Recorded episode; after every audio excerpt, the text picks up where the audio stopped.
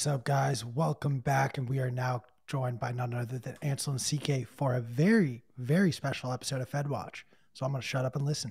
What is up, everybody? Welcome back to another episode of Fed Watch. My name is Ansel Lindner. I'm here with my co host, Christian, and this is a macro show for Bitcoiners. We are live recording on Bitcoin Magazine's YouTube channel. So if you're listening to the podcast version, if you're an audio listener, go over and join us on the live stream every Tuesdays at 3 p.m. Eastern. That's this is our our block, our segment. Uh, appreciate everyone that comes for this time and supports us.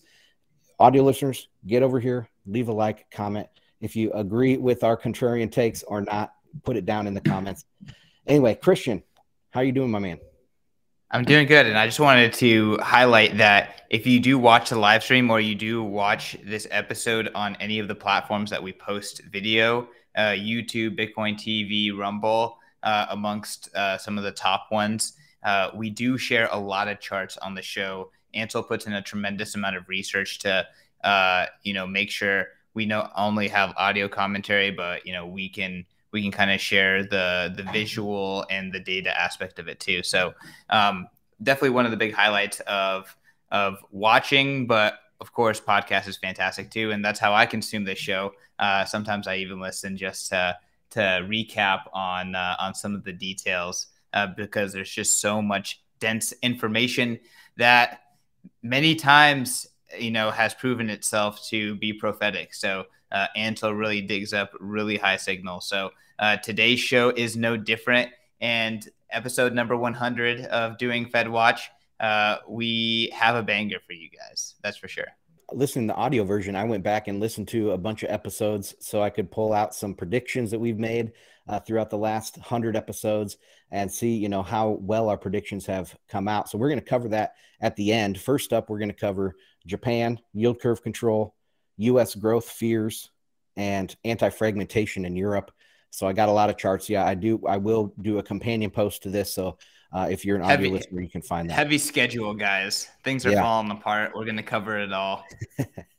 all right. jump, let's go. Jump into Japan. All right. So, Japan, if you guys haven't been um, following the news here, Japan is in big, big trouble. All right. Next, you can go to the next slide. Um, the before we get into the exact yield curve control that's happening, um, I wanted to cover a little bit of the background. Um, QE started in Japan in 2001. They have been in like a depression since 1990. Um, of course, QE didn't work. And then in 2013, they started QQE. So everyone knows that QE is quantitative easing, QQE is qualitative and quantitative easing. And they, they were supposed to do a quote, shock and awe. So just buy everything, buy ETFs, buy all sorts of government assets, everything uh, to try to show the change the inflation expectations to show the public that they were just being irresponsibly uh, dovish, right? They're just spending, spending, uh, printing, printing, printing. Of course, this didn't work either, starting in 2013. So in 2016, they brought in yield curve control, and you'll see this as YCC abbreviated a lot of times. So they did Q, QE, yield curve control. I mean, they just kept getting more and more stimulatory and they kept getting lower and lower inflation. Interest rates went negative. I mean, the, if, if anything tells you that QE doesn't work, it's, it's Japan. But that's what's brought us here today. So right now they have uh, the 10 year uh, JGB, the uh, Japan Japanese government bond, pegged at a ceiling of 25 basis points. And you can see that on this chart here. Uh, right now, the whole world has this inflation hysteria going on, and so rates are trying to rise in in uh, Japan. But that peg, the yield curve control, is kinking the curve right there at the 10 year mark. Uh, so there's a battle going on right now between the Bank of Japan and the market to see if they can actually keep that peg in place. What I think is interesting is they call this yield curve control, but really it's not controlling anything in the yield curve. It's just obvious kink at that one spot in the yield curve. So uh, to me, this is a complete failure of yield curve control. And that's what I've been saying for a long time. I don't think they're going to be able to keep this peg. Uh, if you go to the next slide, this is the last couple months of this 10 year JGB. And you can see in just in the last couple weeks, it's really blown out. It's gone all the way up to, I believe, 41 basis points. So that's 65% over the cap, the, the top of that ceiling on the yield curve control. So for me, this they have failed to uh, to follow through with this yield curve control. Can you just explain to the people who may be a little lost, like their goal is to keep it at that line. So no. when you see that it goes above and below, or you know, make sure that it doesn't pass that line. Yes. When you see it spiking extremely uh, way above it, um, that's failure, right? And you can see the the the spikes are are growing. In my mind, that's failure. Um, it could be different parts of the day, like so end of the day, the central bank is done with their operations for the day, but the market continues to trade for another hour whatever, and then yields blow up. So, uh, and then the next morning, they co- the central bank comes in and they reestablish the peg. But um, in my opinion, they have failed because it's going dramatically over the the top of this this uh, range. Does that answer the question? No, totally. That makes a lot of sense. A better uh, depiction is on the next slide. If you go to slide four, this is um, a visual of the evolution of this yield curve band that they've been trying to keep rates in. You can see back in 2016, it started at plus and plus or minus 10 basis points. Then it looked like it was going to break out of there. They weren't going to be able to control it. So they put it to plus or minus 20 basis points. Then once again in 2021, it looked like it possibly could break out of that range. So they increased it to plus or minus 25 basis points. And now everyone's kind of expecting the BOJ to maybe go to 50 basis points, right? To, to move this range uh, because they're buying all the government bonds. Um, if you go to the next slide, there's an image of that is the amount of government bonds that they're purchasing. And you can see all the way over on the right, there's just this one bar for the last week where they've done five times uh, as many purchases as the average of the last, say, six years. So um, they're buying everything up. They have more than 50% of all outstanding JGBs, uh, and they still cannot control. This, chart curve. is shocking. It's honestly yeah. shocking. And uh, Matthew Pines, who was on yesterday, he shared a tweet uh, a few months ago that has got me and Bitcoin Tina talking a, a lot. But this idea of a, the phugoid cycle, um, which is like as um, more interventions are being made, the scale of which the interventions that need to be made to continue the effect um, get bigger. And like this, this chart literally shows that over time. You can see it playing out. Uh, and if this big spike is the new normal, as we've seen with all the previous big spikes in the past year, um, you know, just honestly jaw dropping. Yeah, that's interesting. You said Fugoi cycle. Is that what it's called? Phugoid cycle. I might be pronouncing that wrong. So Matt, if you're watching, correct correct me, please. well, um, yeah, that's I, I've said that intervention begets more intervention. That's kind of the same idea. Um, yeah, it, but some people think that they're going to be able to keep this peg. You know, Japan has re, like doubled down now in the last 24 hours and said they will keep that 25 basis points. Now, how long till they pivot that and go to 50? I don't know. But um, I mean, they have it's kind of a perfect storm over there in Japan. They have uh, inflation ticking up for the first time in 23 years or something. It's gone over 2%. Um, and well, not inflation. I guess you should call it price increases. CPI. Right? Yeah, CPI.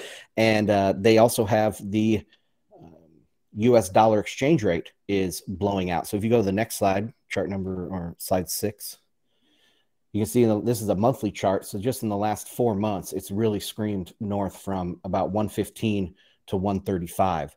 Uh, so this has a lot of people worried that it's going to affect what's known as the carry trade now, I'm not an expert in the carry trade, but from what I understand, they borrow in uh, Japanese yen at these low rates, you know, negative rates or very low uh, 0% rates. And then they invest in foreign assets, either foreign treasuries or something. So they get that spread, right? Um, they get the arbitrage. And uh, there is worry that if this Bank of Japan allows this rate to go too high in their yield curve control, um, it could crash the whole system, right? And this is one of the biggest trades in the world. All financial institutions of any size do something with the Japanese carry uh, carry trade. So, uh, what are your thoughts on the Japanese yen and their CPI and all of this, Christian?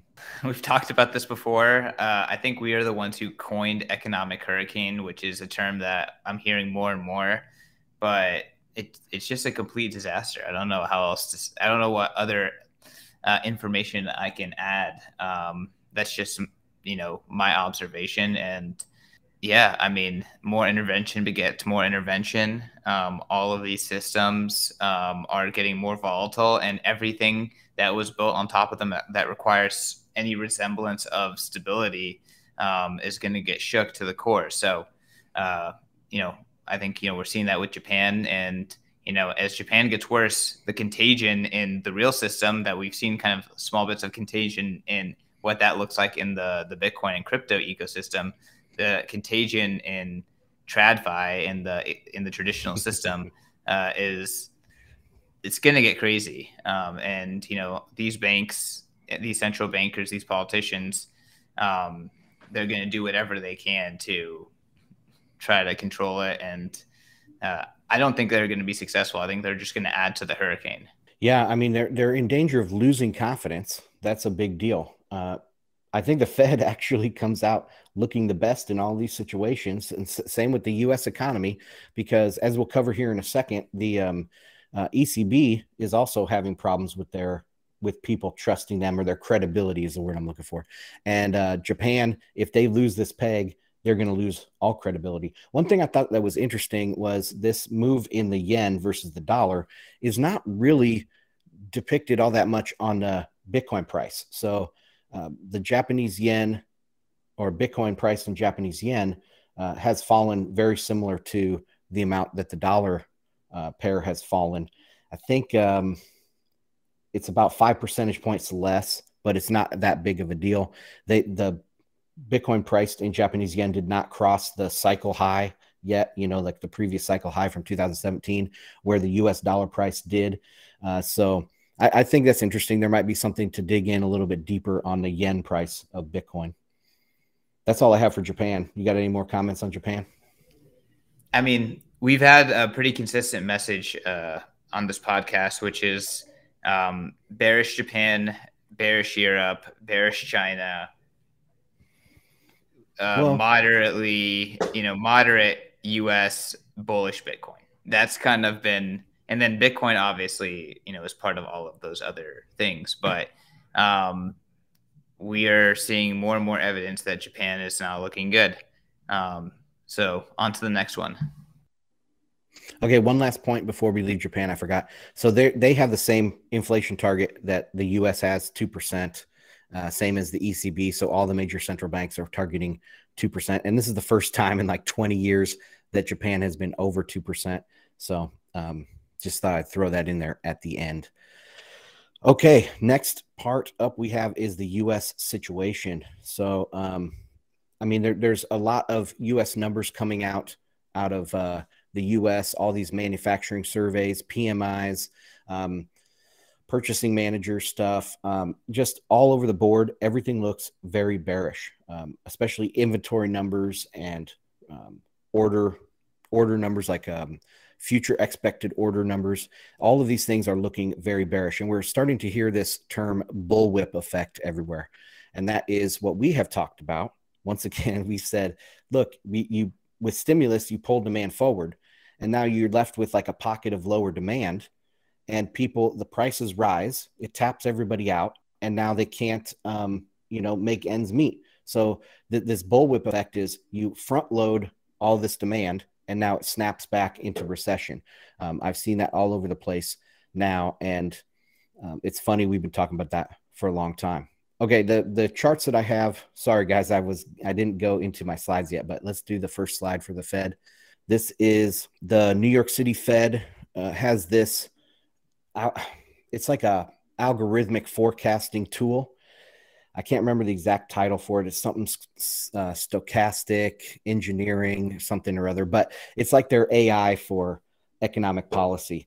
Um, it's still in development, but I wanted to show you guys what this is saying for the US economy because Fed, even in front of Congress just yesterday or two days ago, said US recession is not his base case.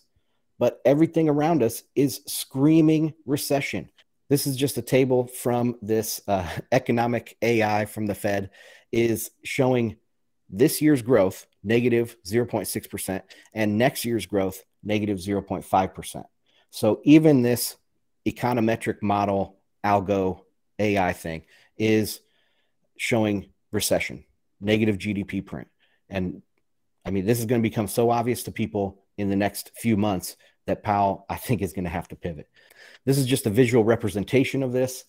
And you notice the right side ends up looking a lot like the left side after we have the COVID crisis and some supply chain issues. And now we're just going to settle out back to low growth, low inflation. And that's what we've been predicting for a long time. Thoughts, Christian? I mean, in terms of Powell, pivoting, it would be honestly jaw dropping after the confidence in which he has kind of like moved forward with these increases in interest rates over the past uh, three. Is it? It's been three FOMC meetings. Um, is that correct? Uh, three, 25, 50, and 75. Yep. So, I mean, it would just be really shocking. And I've been kind of talking about this on Twitter and on the show, but I'm just interested if, you know, if the market will bounce back hard or if the realities of recession have hit so concretely um, that it can't be shaken. I think we were in a recession before, but there was this wealth effect where people felt rich and it kind of like made this virtuous cycle kind of move forward. But now that the Fed has tried to quell inflation and uh, dampen that down, the economic reality that was there the whole time is really starting to set in, and there's kind of like the opposite effect. So it would be, you know, it's almost like when good news happens during a, a Bitcoin bear market, like the price doesn't react to it. It would be honestly shocking if the Fed pivots and then, you know, maybe there's a there's a sell the news opportunity. Um, maybe nothing happens, but that would be shocking and scary to a lot of people that are counting on Fed pivot and very strong reaction. Yeah, and a lot of people are I mean they're they're worried about a recession and its effects on Bitcoin, but there have been recessions throughout Bitcoin's history, just maybe not a full-on hardcore recession in the United States, but you know, we've had recessions in Europe, we've had recessions in emerging markets, and so um, what what these these numbers are showing is a very slight recession uh, long but slight recession for the United States. And that's kind of returning to normal. I mean, Bitcoin has had these 20x, 50x runs back when we had the same story. I mean, we were just returning to that same story that Bitcoin has been succeeding in the whole time. I, I think it's the inflation narrative for Bitcoin is kind of dead because we're not going to see a lot of inflation. Let's go to the next slide because sorry, I have one more from this. Um, I just um, wanted to throw it out there too. We've been yep. talking about like we have to be careful about the inflation narrative because we don't want people to go point at us and say like you were wrong. And I think I see a lot of that. I see I watch on traditional finance media. They're like, well, obviously Bitcoin wasn't an inflation hedge. Like ha ha ha, like those silly Bitcoiners. Uh, so that was a very interesting thing that you know we we had tried to call out on this show, and it's again coming to fruition. But continue.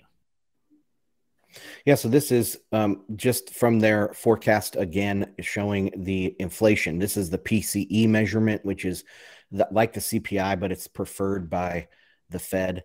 And you can see it's just a return to normal. Um, and if Bitcoin relies on an inflation narrative, this is going to this would be a bearish chart for Bitcoin. But in my mind, I mean, just returning to normal is returning to Bitcoin's cycles you know, where it goes 10, 20x. And that, that's good for Bitcoin because if you have this uh, stagnation, so a lot of people are calling for stagflation, but stagnation is better for Bitcoin. Low growth, low inflation, no opportunities anywhere, right? Other than asset prices. And in that environment, Bitcoin is like a low risk opportunity. It's it's something out there that has this green shoot type uh, mentality around it, where there's innovation, and it's also a um, uh, asymmetric, you know, return asset. So uh, I think this low growth, low inflation environment is going to be very, very beneficial to Bitcoin, and that's what I see us coming back to uh, for you know until the next major crisis, maybe in seven, eight years down the road. I mean, we'll we'll have to wait and see. Uh, you you've had a very good track record with uh, some of these uh, directional bets. Um, obviously, more along the lines of the last two years, but uh, on this show. But uh, we'll see how it all plays out. But I honestly think the most important thing is that as Bitcoiners, we seek truth and we try to explain Bitcoin in the most sound way possible, so that way we don't get caught, you know, with our explanation blowing up in our face. Inflation hedge um, what's the other? What was the other big one that uh, S2F uh, stock to flow uh, model in particular? I think stock to flow as a concept makes a lot of sense. Obviously, a model is just a model, and it can't be right forever. It's only one side. It can't model demand. It can't model a lot of other market factors, but um, it's important to talk about the realities of Bitcoin. And, you know, I think talking about the realities of the existing system is also important. That's what we do on the show, of course. But when you see what's happening with Japan, when you see what's happening with Europe, when you see what's happening with the US, which is the most bullish scenario out of all of them, um, it's it's scary. And you know, Bitcoin, 21 million, increasing hash rate, certainty, verifiability, permissionlessness. Um, immune from the politics of of uh, the existing system. So that's why Bitcoin's going to go up. And then on top of that, it's an internet protocol that is built on, you know, has exponential network effects built on exponential network effects. So, I mean, that that's that's the base case there. But Ansel, I know we have a lot more to jam on, and uh, I'm sure you want to get back into uh, central bank and Fed. Yeah, well, I agree with everything you said there. Um, a lot of people don't agree with us. It's it's a contrary opinion to be deflationist or at least be uh, saying that this is going to end in a deflationary collapse or uh, spike of deflation. Uh, but that's what we've seen, and I think that's what we're about to see in the next six months is return to the same thing we've seen since the great financial crisis. So uh, that has been bullish for Bitcoin, uh, and I think it will be again. The only thing else I have is talking about the ECB before we jump into our 100th episode uh, celebration. But um, so the ECB is fighting this anti fragmentation commentary. So we played a clip from Christine Lagarde last week, and she was getting a lot of questions about hey, what about Italian bonds? They're blowing up. These credit spreads are blowing out. Is there going to be uh, this possibility of a European debt crisis 2.0? And I think we we might have been talking about that first here on the show, uh, actually saying those terms, European debt crisis 2.0. And um, uh, so she mentioned that in, in her answer. She kind of looked frustrated. Oh, this anti fragmentation thing again. She kind of got frustrated.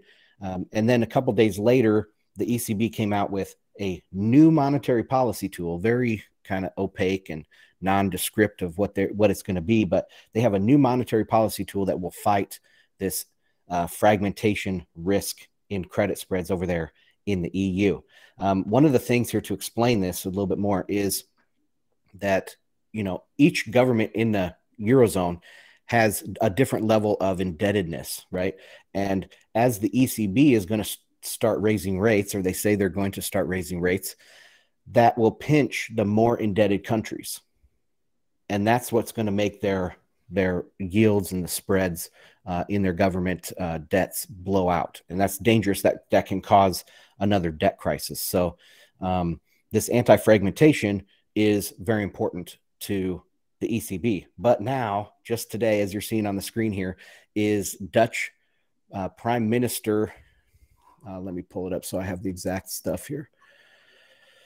Uh, Dutch Prime Minister Mark Rutte said Italy should take charge in managing the cost of its government debt in financial markets. Quote, in the division of labor of the monetary system, and the bringing down the spread, the country has to make sure the fundamentals are all right, Rutte said in Brussels. The remark indicates reluctance to extend support to prevent Italy from slipping into a sovereign debt crisis. The nation's bond yields have climbed in recent weeks, which signals the European Central Bank is preparing to raise interest rates to fight inflation.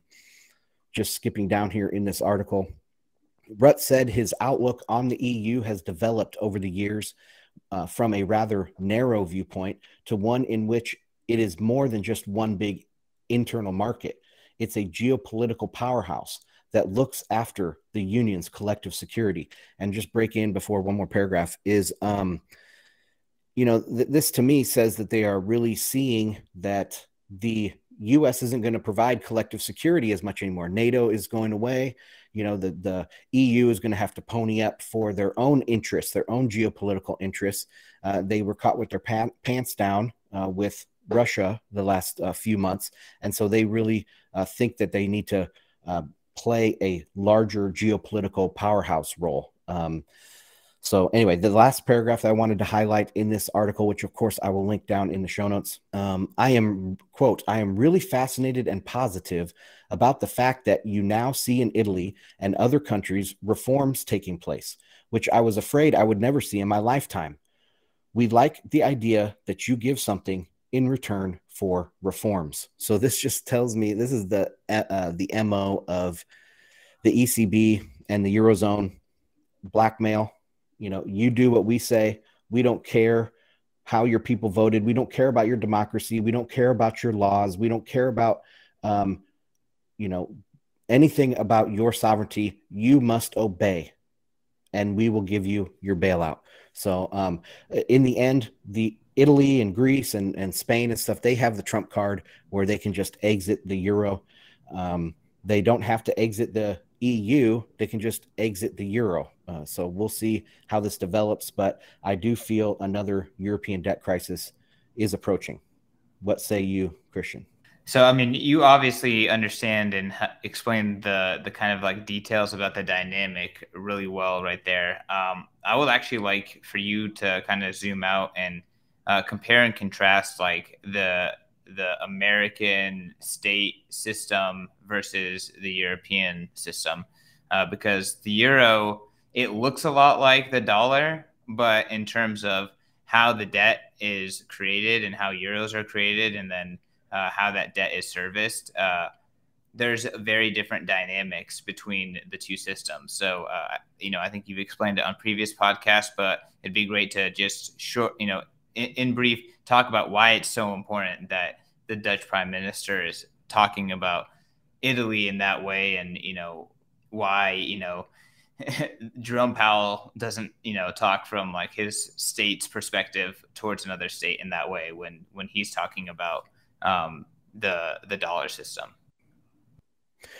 Yeah, well, um, I would have to go and research to make sure I'm hitting all the points, but uh, for a brief explainer, uh, the Eurozone is a monetary union without a fiscal union. So they they have many different central banks, many different governments with their own budgets, and uh, they can have, like we've seen, Greece be very indebted, uh, Italy be very indebted, um, and Spain and, and the pigs, you know, the southern countries. So um, that that's the difference with with with the U.S there is both a monetary policy at the federal level and a fiscal policy at the federal level. So it's it's more holistic. Um, of course, states have their budgets, but they don't have like a state central bank. They have um, a bunch of different banks that they can bank with or whatever. So uh, there, there's a slight bit a difference in how the banking structure is set up. Does that make sense? Maybe we'll have to do a whole episode on that. No, totally. It, it, makes a lot of sense. But again, like, uh, I guess just in the most simple language, why is this affecting Europe so painfully? Why is it affecting Europe so painfully? Well, they, I don't know a short and concise way to answer that, Christian. They, they have differing fiscal policies, um, different, um, like Germany has always been very uh, frugal with their government spending, and um, they haven't printed a lot of money uh, from their central bank and things like that. Where other central banks in, say, Italy or Greece, they haven't been so frugal in the past. And so when you put these uh, many different large spectrum of uh, frugality and how, the role of the state in social spending and stuff like that, uh, you're going to get a vast difference in their risk structures. And when when you have a, that those spreads blow out, uh, it causes contagion. It causes people to uh, get go bankrupt. I mean, I, I don't know. You you had to bring on an expert in these credit spreads with like uh, Greg Foss, like we've had on. Um, I'm probably not the best person to answer that. Okay, no, I mean, I appreciate the the honesty and I appreciate the attempt at the answer. I think that that was helpful. Um, going into, you know, some predictions that you've actually made about Europe, you're bearish on the EU um, because of this and other issues that misalign incentives amongst these countries. You mentioned again these the pig countries, the ones uh, in the south with the biggest uh, debt burden. Um, they always have the trump card because they can just say you know screw off or leaving um, talk about like what's your perspective on on the eu and uh, i guess its ability to kind of withstand the this volatility that is just continuing to ramp up? Well the eu has benefited you know from the last 50 to 75 years of us leadership um, not only in international uh, institutions, rule making institutions like the, the US leadership in the WTO, in the IMF, in NATO, in the UN, even, uh, you know, that they've benefited off of this rules based order. They've also benefited off not having to have a military. Like the world didn't want Germany to have a military. I don't even know if they even today want Germany to have a military. So it's like um, the they've gotten the best of all worlds then they haven't had to pony up for all of these basic things that any nation state usually has to pay for. Now that's coming to an end. And that's what this Mark uh, Rutte, the prime minister of the Netherlands, was talking about is that he sees a growing geopolitical influence from the EU and they're coming into their own and they need to have a, a, a union security force. So they they understand that this is changing. Um, and they're going to have to start pointing up. Now, why is that bad for their economy? Well, they they've lived in a bubble. They've lived in a security bubble, and just like this Russia thing has been ca- uh, caught them with their pants down, and they being they're so dependent on foreign energy. They're dependent on exports. They're dependent on you know international supply chains, um, and they don't have a military to back anything up. Uh, it's just a really bad situation. Now, when you start having to make hard choices from a family perspective, when you're in a family and you have to make choices between, say, buying shoes and buying a shirt for your kids or by putting uh, food on the table, things get heavy really quick, and you start seeing fights within these international uh, these uh, internal systems within the EU. So Hungary doesn't want to play nice with Europe. Italy has uh, been really hit hard by some of the financial sanctions that have been put on by the ECB and the EU. And so there, there's internal rumblings. And if they start thinking they're being discriminated against or they, they can't get ahead within the EU structure or within the Euro structure, they could leave. Um, and how will that affect the euro as a currency? I mean, it would definitely shrink. That's one thing, but it would probably be a painful way to shrink. So credit spreads will blow out.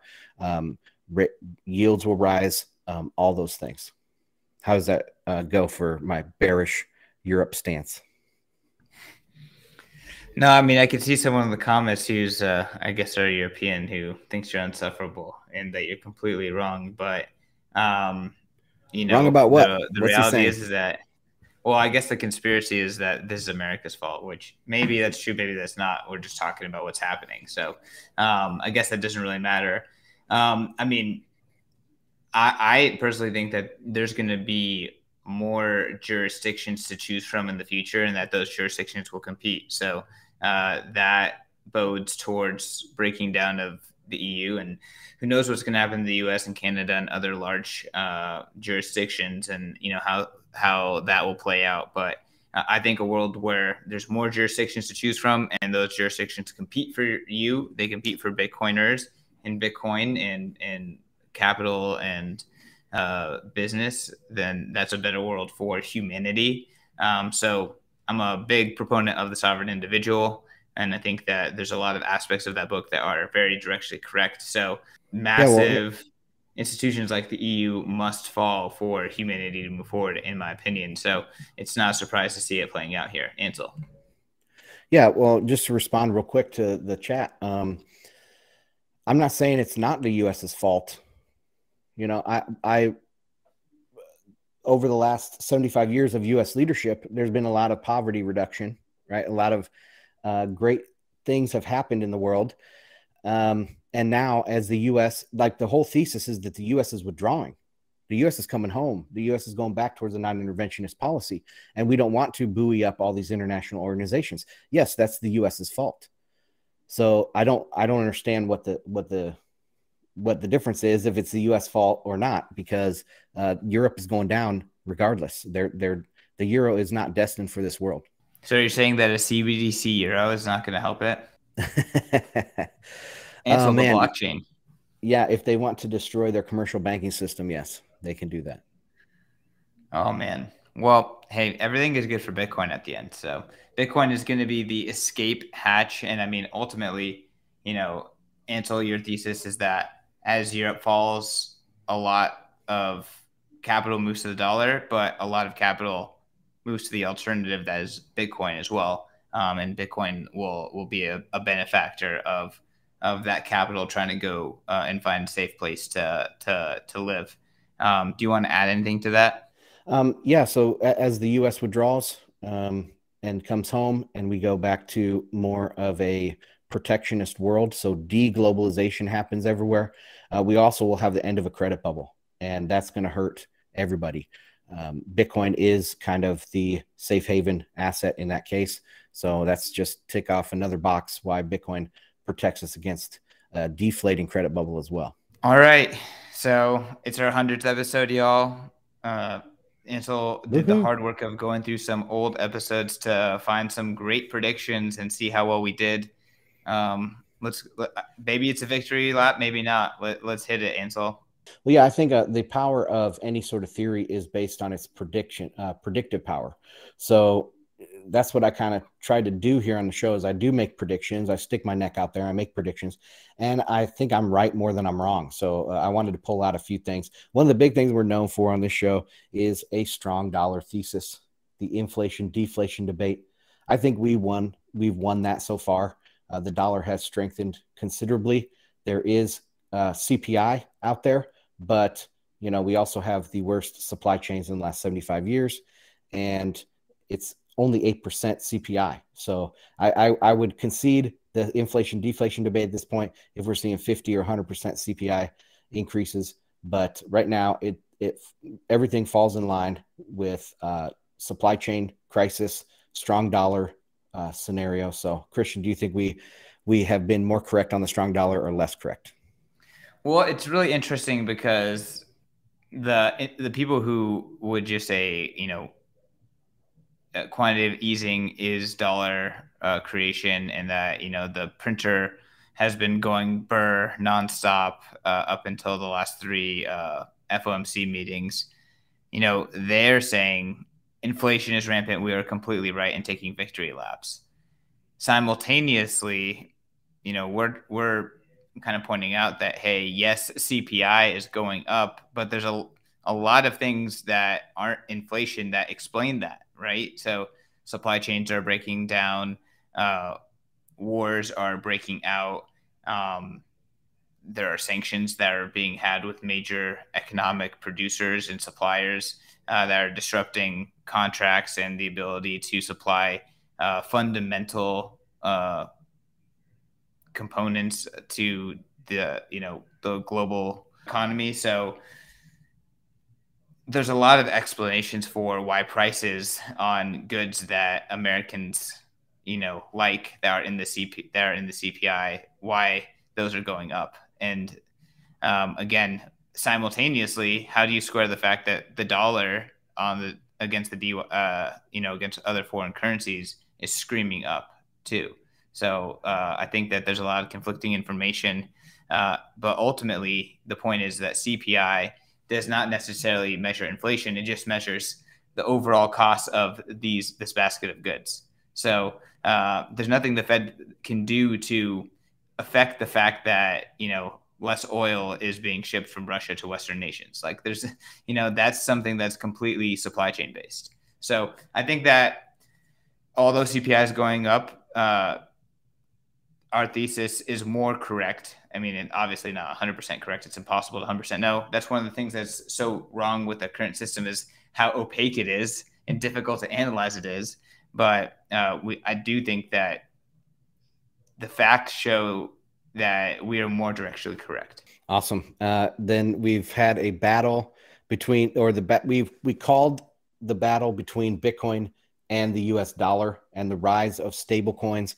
I think that was maybe one of our best calls because if you look at like the top uh, five coins on uh, Coin Market Cap, you have three of them i think are stable coins dollar stable coins and one of them's bitcoin so like the the rise of the us dollar stable coins is nearly complete and i wrote about this on my newsletter last week i believe was the flippening is really the us dollar stable coins versus ethereum and that just happened so uh, i think we got that one correct thoughts 100% correct and uh, i can't take much credit it was you um, who back in 2018 was saying it's Tether was the only prominent stablecoin at the time, but Tether and Bitcoin are the only signal here.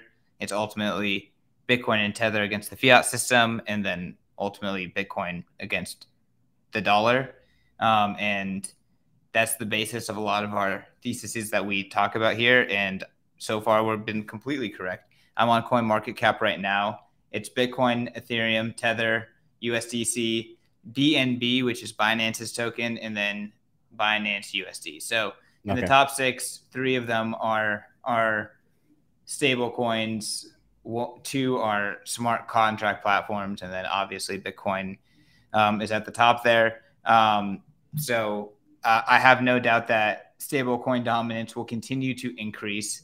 Um, and yeah, bearish ETH, bearish ETH, and what happens to Bitcoin in the short term. It's it's going to be a rough patch here. A, a, lot of contagion is just continuing to unfold, and it feels like we're near the bottom, but also, who effing knows where the bottom is at the same time? who effing knows? Well, one thing that you were, uh, I think, very correct on is um, you really pointed out that the U.S. embodies decentralization more than these other places. So, where I was saying, uh, you know, I was coming at it from a different angle um, you came at it from the embodying the decentralization, um, and that has borne out. I think that has also led to the U.S. being slightly more friendly than other uh, nations on Bitcoin, and a little bit less friendly than other nations to CBDCs. So, do you think that was uh, that was a correct call? I mean, I would say the the way that the the US Union works is very similar to how the world will work when Bitcoin is the standard, which is that you can leave any of the states but take your your assets and effectively your working identity with you. So, uh, and then those different jurisdictions actively can compete for those pool that that pool of citizens. So I think that dynamic is going worldwide with Bitcoin, and I think that dynamic has served the U.S in competing globally and has made the US a better home for Bitcoin, despite many of the US's issues around being the home of KYC and being the home of the incumbent system and things like that. Um, you know, across the board, we've seen that the states competing have made a good home for Bitcoin, whereas we've seen other countries have very, you know, top down heavy-handed uh, actions against Bitcoin that don't seem as possible in the U.S. Yeah, absolutely. I think we we talk about that all the time, um, and that is really a unpopular opinion because most people just are bearish on the U.S. Um, and we aren't bullish necessarily. Well, I'm bullish on the U.S., but I think the show is not uh, biased towards the U.S. It's just looking at these different scenarios, like the decentralization and the geographic uh, determinism stuff, and and saying that you know the U.S. has the the advantage uh, at least going forward. Um, should we get into some specific claims that we've made? Let's do it.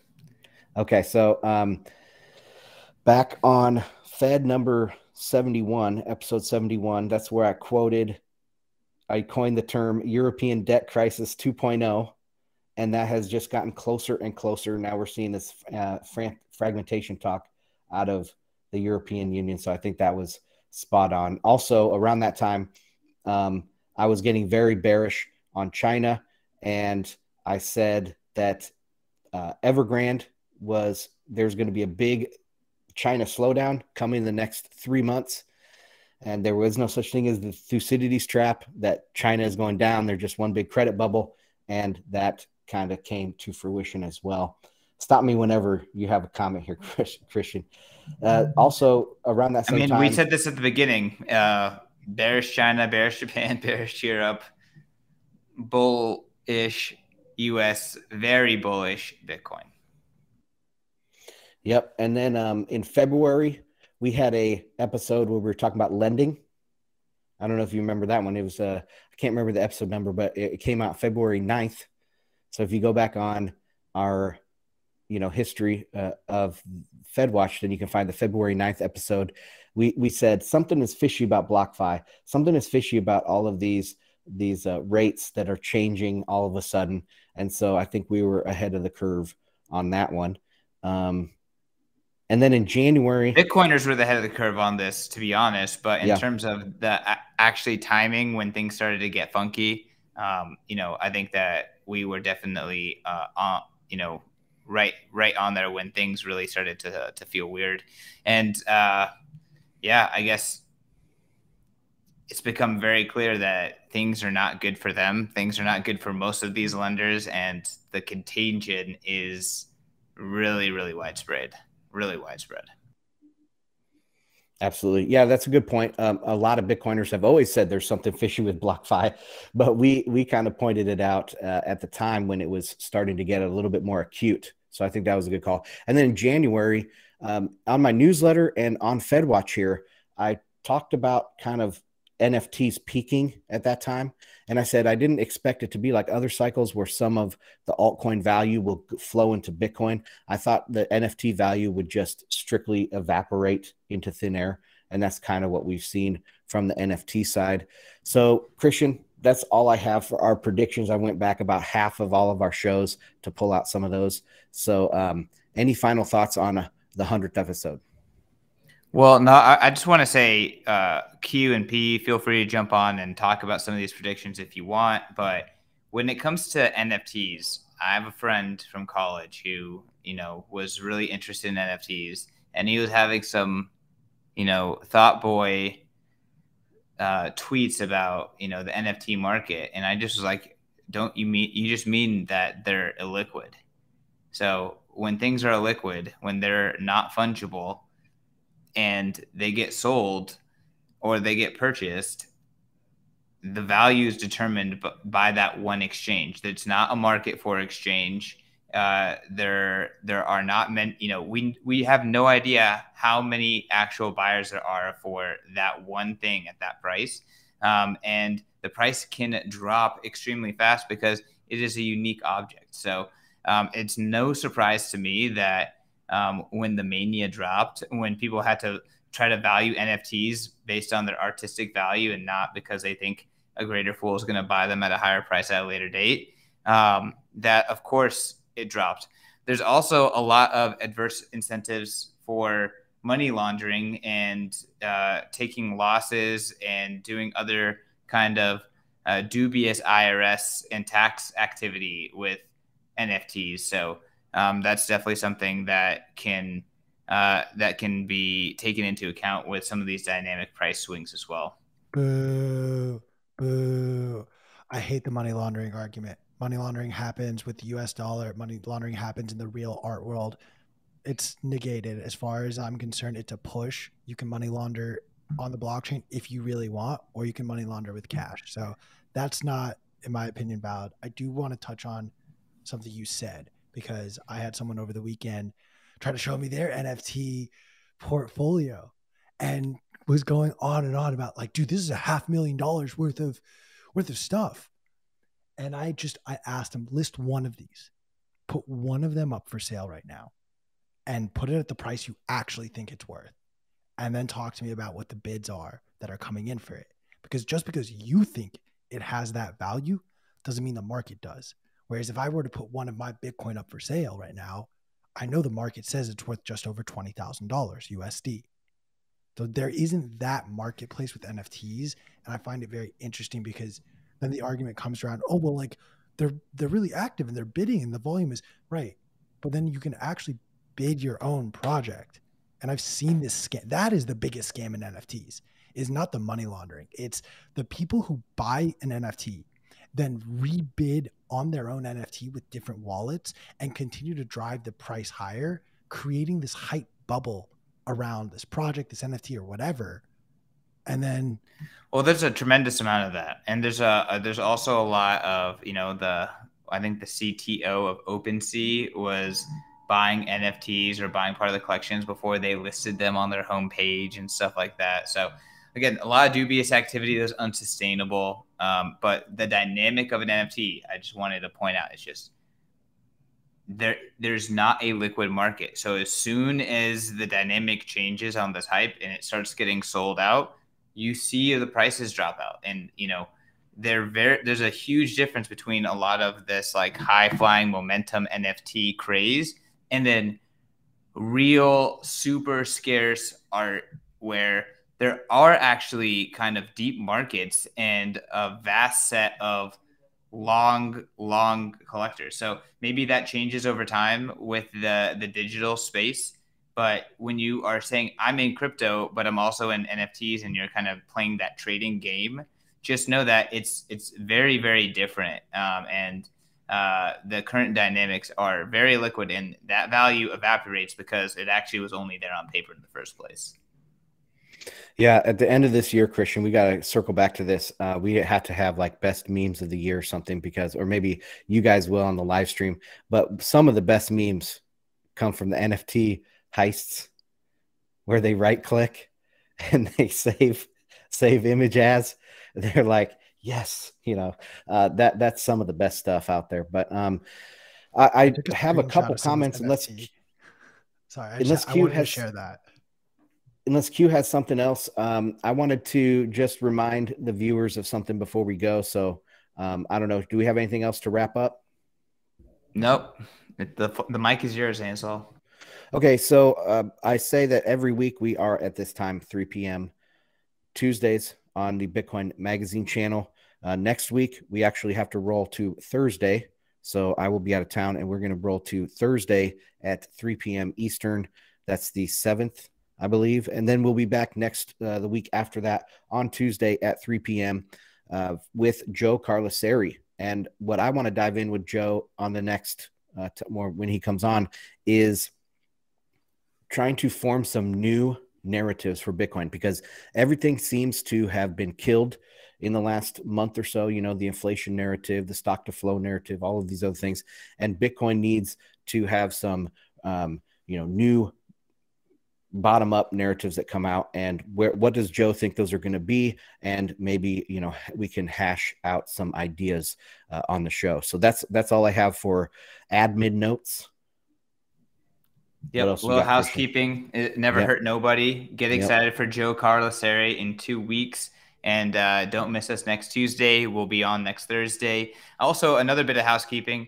If you like the podcast and you watch this on YouTube, go subscribe to Fed Watch on our podcast feed. Catch us there. All these shows are posted there uh, as well. And Ansel sometimes does shows without me, and you know those are very dense and a lot of info and that stuff. So a lot uh, to keep up with. It's an ever-changing world. Bitcoiners have never needed this show more, so make sure to subscribe, and we're going to keep it coming for another hundred episodes at least, if not more. We're just going to keep it rolling, y'all. Nice shirt, Q. Where can I get it, by the way? Uh, so that perfect segue. This and uh, so I got I started a new job this week, guys. I'm really really excited. I called a couple ex girlfriends and actually told them I am now a male model. You fucked up. So I am now a male model for none other than you guessed it, Bitcoin Magazine. So this is our whale shirt, and you can get it exclusively at the Bitcoin Magazine store and use our promo code BM Live. Yeah, there you go. Even Chris is rocking it. I had another one on yesterday, the "Don't Feed the Whales" shirt. So I'll be I'll be rocking this out because I'm now starting my career as a male model, and I'm really excited about this. So use promo code BM Live. Peace.